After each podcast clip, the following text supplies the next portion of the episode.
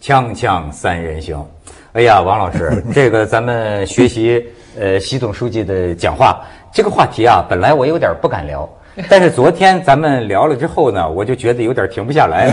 那太好 了，是吧然后学习哎自觉、自觉热烈但是的，我发，现啊我引出了很多体会，是是因为啊，我在说啊，其实要撇除了所有的政治，是是再撇除了我所干的工作，是只就一个业余爱好者来讲，我觉得他讲的正是我想的。好极了。嗯，为什么呢？为什因为么？我跟你讲为什么，我们这一行是要 受收视率管的。哎对你知道这这些 年，那么你这个节目有没有钱？对对对能不能生存？你知道这个收视率已经到了什么程度？你们可能不在电视台，我们请一个老师来讲课，他讲你这个，比如说《锵锵三人行》节目啊，三分钟，嗯，三分钟你得抖个包袱，三分钟得出一个小高潮，五分钟得有一个大高潮。他说这个电视台的收视率管理，每每一分钟我都给你算着，你知道就是，那么变你当你变成这样的时候，我我是什么意思啊？我说其实我骨子里也是一文学青年呐。你比如说，如果说我不用挣钱，或者说我不用受别的什么压力，我《战争与和平》，我想重读了多少回啊？咱们骨子里对是爱这些东西的，是中国古代的文化书画，有空咱们读读孔孟老庄，咱们天生骨子里实际是喜欢的。可是呢，当你站在一个媒体上，特别是这些年以来。你得有一个，就是说节目越做越好，收视率越来越低的情况，这个 东西这也要命，也要命。要命啊！是所以到底这个是就是说，所以我说，到底是为人民服务，还是为人民币服务，还是说这两个等于一回事儿？不是这个问是题一个混乱的。不是问题，人民是谁，我也一时也闹不太不是清楚。这个，你看啊，习主席啊，他对当前文艺界的一些负面的东西，也谈了一些比较尖锐的说法。问题是这些说法，起码跟咱们仨人的看法啊是一致的，我们是完全能够理解这个说法的。比如他说，现在文艺上有抄袭和模仿，嗯，有机械化生产，哎呃，机械化生产，我咱说实在的，很多电视剧就是机械化生产，没错儿哎，而且它已经形成了一些套子、一些模式，是吧？呃很多节目都在抄袭啊。哎，对对，哎，就是这样哎，有这个是什么消费性？哎，这反正它就是它有好多这种这种说法，对呃，完全消费性的这个接受，嗯是吧？机械化的生产，哎，呃，他还讲到，就是说脱离了人民呢，就变成了无根的浮萍，呃，无无病的呻吟。您瞧我这背的还可以呢，还有，哦，无灵魂的躯壳。嗯，哎，对我记得咱们在这儿就谈过，咱们当时用的一个词儿啊是空心化的东西啊空心化您忘了对咱们说过有些电影儿对有些晚会，对有些规模很大、气势很猛的晚会，但是您您除了不知道他是要说什么以 外，别的什么都有，哎对，笑料也有，美女也有，激光也有，是吧？造型也有，是吧？现代技术也有，所以我觉得说的这些东西呢，也是我们所不满意的，但是你又摆脱不了呢这个市场啊、收视率呀、像我们来说就是印数，是吧？嗯嗯您对这是您这叫收视收率，视率那个那电影叫票房，网络叫点击率，点点击点击率哎对可是你说这些东西呢，我听了半天呢，习主席最后又说呢，就是还是啊要把社会效益放在第一位，第一位。但同时呢，社会效益、经济效益都要好。对 他他也不能说你甭管经济效益了对对那你他也咱吃不养着你咱吃谁去？啊是不 对对就是是？说所以，其实他的讲话，我我简单看那报道，我觉得也还是。呃，有平衡的，平衡不平衡不是要走到另一个极端，因为对我们以前很久以来就是有这种文艺，就是为政治服务、为社会服务、现实服务，然后忽视了市场经济，忽视了个性。现在他如弄不好的话，很容易走到另一个极端，又统一划一，对吧？那只能那反市场。我觉得他这还不是这个意思，他实际上也强调了多样性的。但是呢，我提一个问题，就是说中国这么大。一个最高的呃领导的讲话下来，他下面会有各种各样的反应。从他自己的角度出发，嗯比如说我这次在延安，就延安的一些那时候地方上的文艺呃干部或者创作人员就说什么呢？就是说，哎呀，这下可好了，就 是说啊，我陕北话啊哎，陕北话，他的意思就是说，这讲话以后我们就可以不是光是那么就是一堆。烂糟糟的，比如为钱什么铜臭气，他都听得觉得很对路啊，要为人民老百姓写东西啊什么。可是另外我也听到又一些反应，这些比如在大城市的，在北京的，又会觉得，哎呀，这是不是要要要，我们就我们都是低俗，或者说我们是不是言论都都不对了？他又有造成了另外一种人的紧张，就就会觉得哦，是不是要管制我们了？那么这两种反应是不是都是某种情况下都是他们从他们自己的角度出发的一种解读，甚至里边有误读呢？因为我自己看这个讲话的本身，我觉得他既没有到这个极端，也没有到那个极端。但是这种解读是现实的，就是每个人的解读，他可能会觉得哦，这是要管了，或者那些人说哦，这是要我我要整那些人了啊！我现在这这些年我是被受气的、边缘化的，现在我要整那些大行其道的那些东西了。这里边会不会出现造成一种由于误解出来的反正啊，很多混乱文艺呢工作者啊，就就就检查自己，啊，觉得很紧张。这个嗯这个呀，完全可能，哎，因为大家在呃比较热烈的关注或者接受这个讲话的同时呢，呃，也有一些说法，这说法的调子比较高，呃，比如说谈呃文艺生态上的乱象，对呃，比如说谈，呃，要就是文艺上的问题如何之严重，呃，那么这方面的一些高调的说法呢，呃，由于我没得到授权呢，我也就不一一引用了。嗯，但是比你们想象的呢还要高一点的调子也是有的。这里我觉得关键呢还是在于啊，一个就是还得百花齐放、百家争鸣，还有一个呢，多少讲一点中庸之道，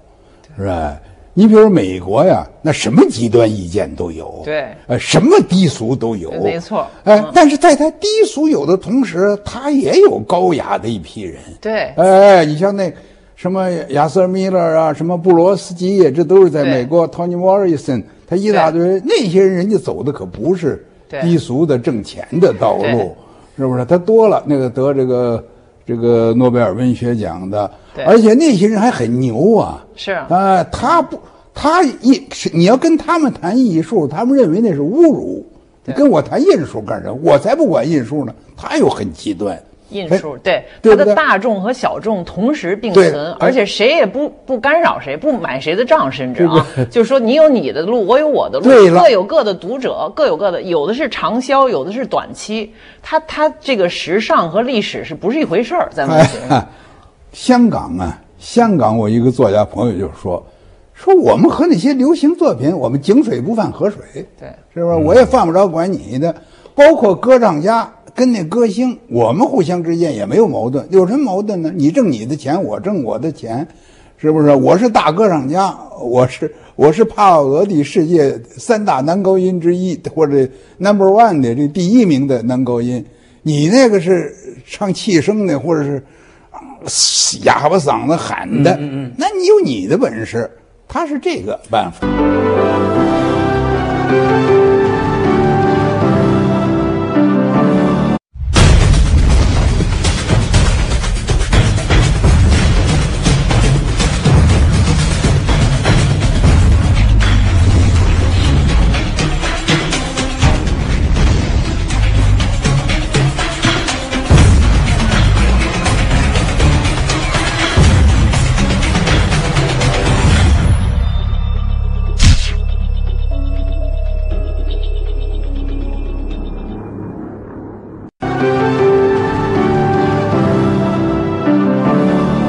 哎，王老师，你觉得啊就说我们这个三十年啊，这个就说经济起飞，对但是都说在文化上没什么大作，没什么呃能够形成经典的东西。但是还有一个原因，就是说啊，是不是啊，这个劣币所谓驱逐良币，就是说啊，实际上这个沙子里未必没有金子，但是我们的评价体系或者批评体系是不是出了问题？对，这是也是一个非常重要的因素，而且这也 是这个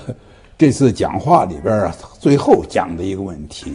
就是开展文艺批评，呃，这个文艺评论文艺评价也也也提了这方面的问题。对你比如说，哎，你举个很简单，你像前些年这网的他们搞网站的，就会讲，比如说喜欢弄这个呃涉性的，跟性有关系的，他说这没办法啊，你只要是那个题标题里那个这个性什么的，那个点击率就是高。但是你我看觉得这个你有你要是用这种人的欲望去选择，它有一个评，它会出现一个数据。可是那些真正的很牛的《战争与和平》或这样伟大的好的作品，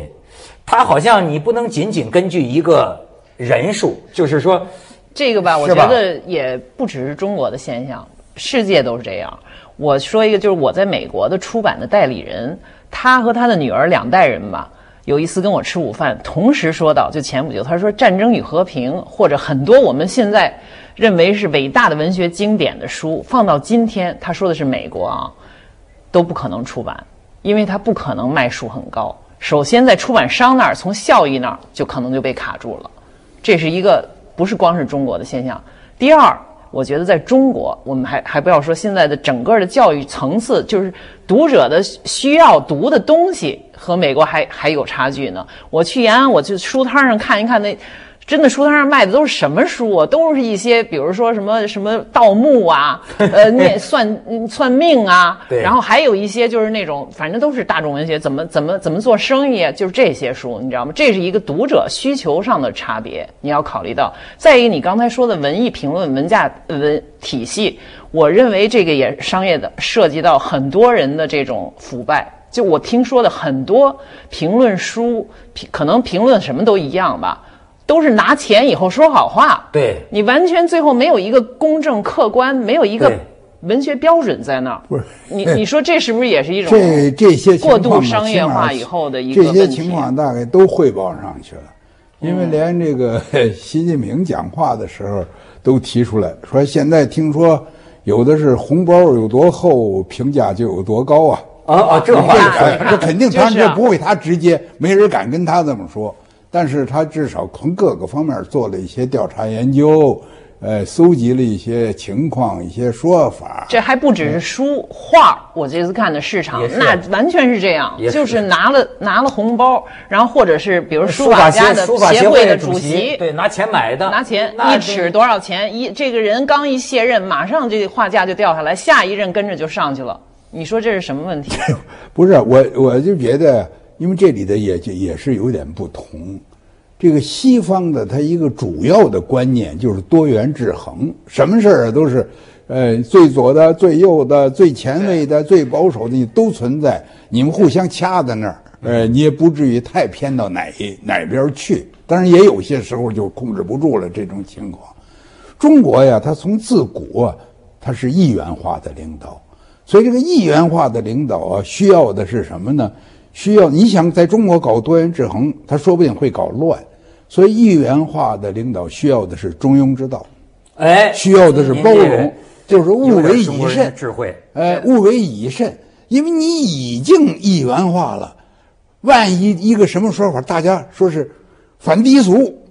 这今天这说相声低俗对，明天那说快板是低俗，再后天又找出哪个主持人低俗，或者过两天了又说说是太板起面孔来了啊，说怎么都板起面孔来了。哎对所以就所以中国，你让老感觉他是是是一会儿刮中白是东的风压倒西风了，一会儿西风压倒东风了。哎呀，您说这太好了，我觉得咱们就是在矫枉过正当中过了一个多世纪啊，就是要不然就是太政治，要不然就是太商业，咱们什么时候正好呢？你说没错这正好就是中庸，中庸不是平庸，是正好。不是我认为这就正好啊他在这当年啊，黄金线上我我对吧我也没找出这根据来啊。文革当中，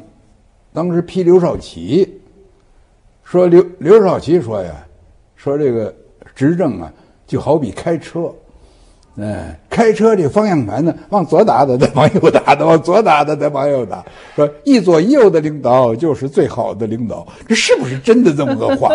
如果要说错了的话，我抱歉，我收回啊，因为我也没找着这个这个呃正式的根据。但是这个，我如果刘少奇同志说过这个话的话，我也能体会他的意思。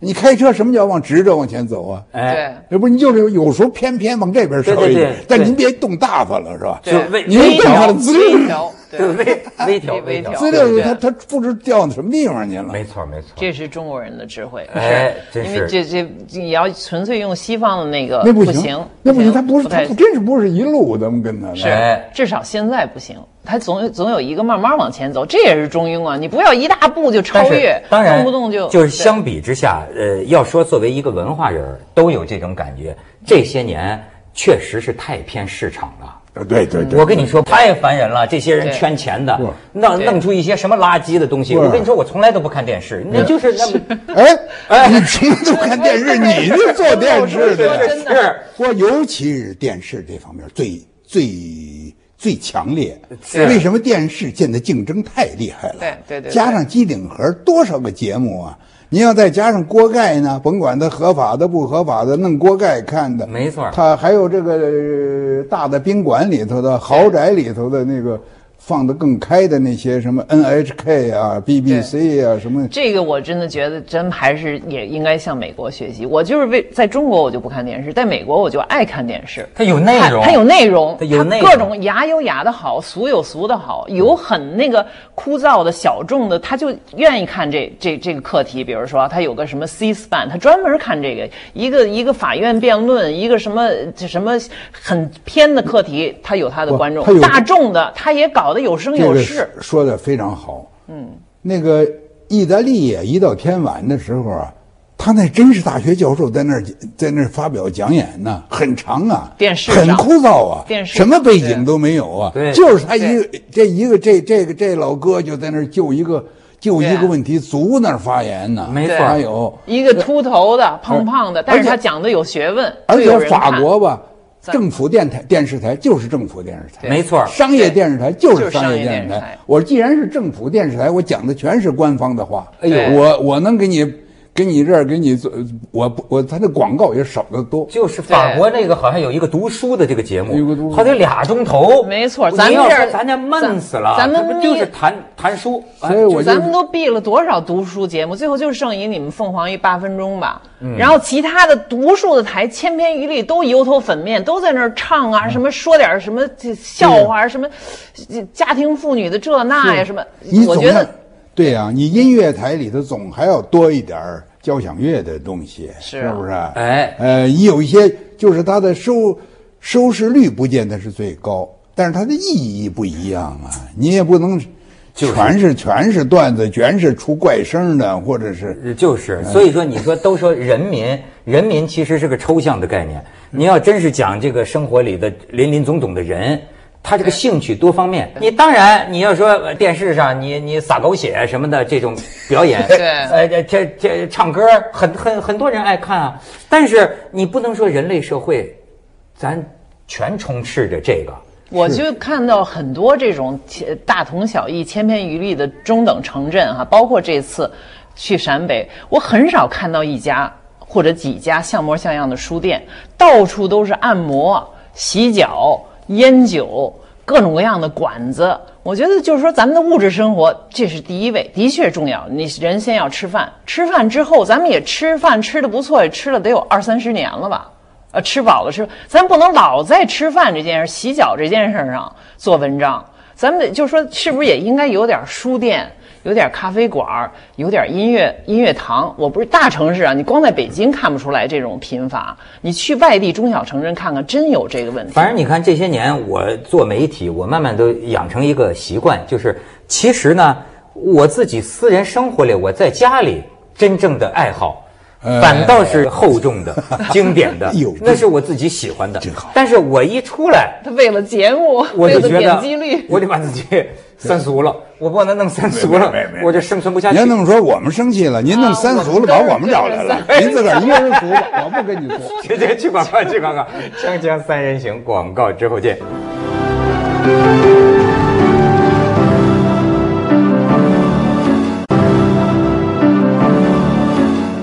当然有一个啊，是不是时代本来就在变？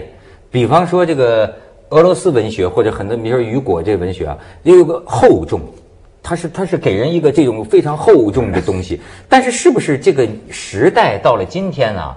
变得越来越轻浮，它是一个历史性的趋势呢？这也也可能啊，因为你就我这个是很赞成的，这个不是说光中国有这种现象对，，全世界外国也有这种现象。你说苏联的时候，苏联时期吧，它是这个有很多问题，是吧？它的这个就包括出版上、是文学上都有许多呃让人不满意的地方。可是现在俄罗斯又怎么样了呢？我也就是二零零几年呢、0零八零九我记不清了，去俄罗斯参加他的书市，他们就介绍啊，说现在中国的书也受欢迎。我我以为我那书受欢迎的，这是这是瞎开玩笑。受欢迎的是什么呢？风 水。俄罗斯俄罗斯那儿也玩风水的，你说这个这不逗吗？这不是？啊呃，所以他这种现象呢是嗯普遍的世界世界性的现象。对。哎，这个他们说，真像八十年代的时候，反而是罕见的历史现象，就等于全民在谈诗歌，在谈这种这种西方哲学。他这个就是阿成有一句话说，那是一个前消费的时代，但是呢，实际上我们还可以说，那也是一个后意识形态或者后计划经济转向市场经济之间的那么一个短暂的过渡年代。嗯正时候大大家那时候不愁饭碗的，文人也不愁饭碗，不需要点击率，不需要卖多少本儿啊，你可以专心写哎，你王老想师，写。我现在有一对吧个很深的体会，就这个文人艺术家，他要能不愁饭碗，哎，这局面将大改大大大大改变。这有什么办法呢？这个是啊，所以说世界上没有绝对的理想的情况，也但是你要完全不愁饭碗了呢，呃，有的人行，有的人不愁饭碗了，他就就写不这人出来反倒了哦越变越坏了。 哎呀，保暖思淫欲呀，他 就他想坏事儿去了。你以为他就给你写出经典作品来了？没错儿，也不是哎呀有他的人，我觉他得吸是毒去了普遍哎，的。对，他吸大毒去了，多数人咱他们还不是不孔子愁饭碗，所他说的吸毒去了。哎中国人还有个好享乐的根看看子，对小富即安。对他啊一个作品成功，一旦名利收了呀，对对对你发现他不创作了对，他对玩儿去了。啊，是是嗯是，所以这这个这两边儿都照顾到很难。对，你所以很多美国的作家就进大学了，当大学教授或者开个写作课， 哎，你说现在兴不兴？国家养着一些，你怀念社会主义了， 开始。你看达芬奇当年是贵族，对，养养着。那是贵族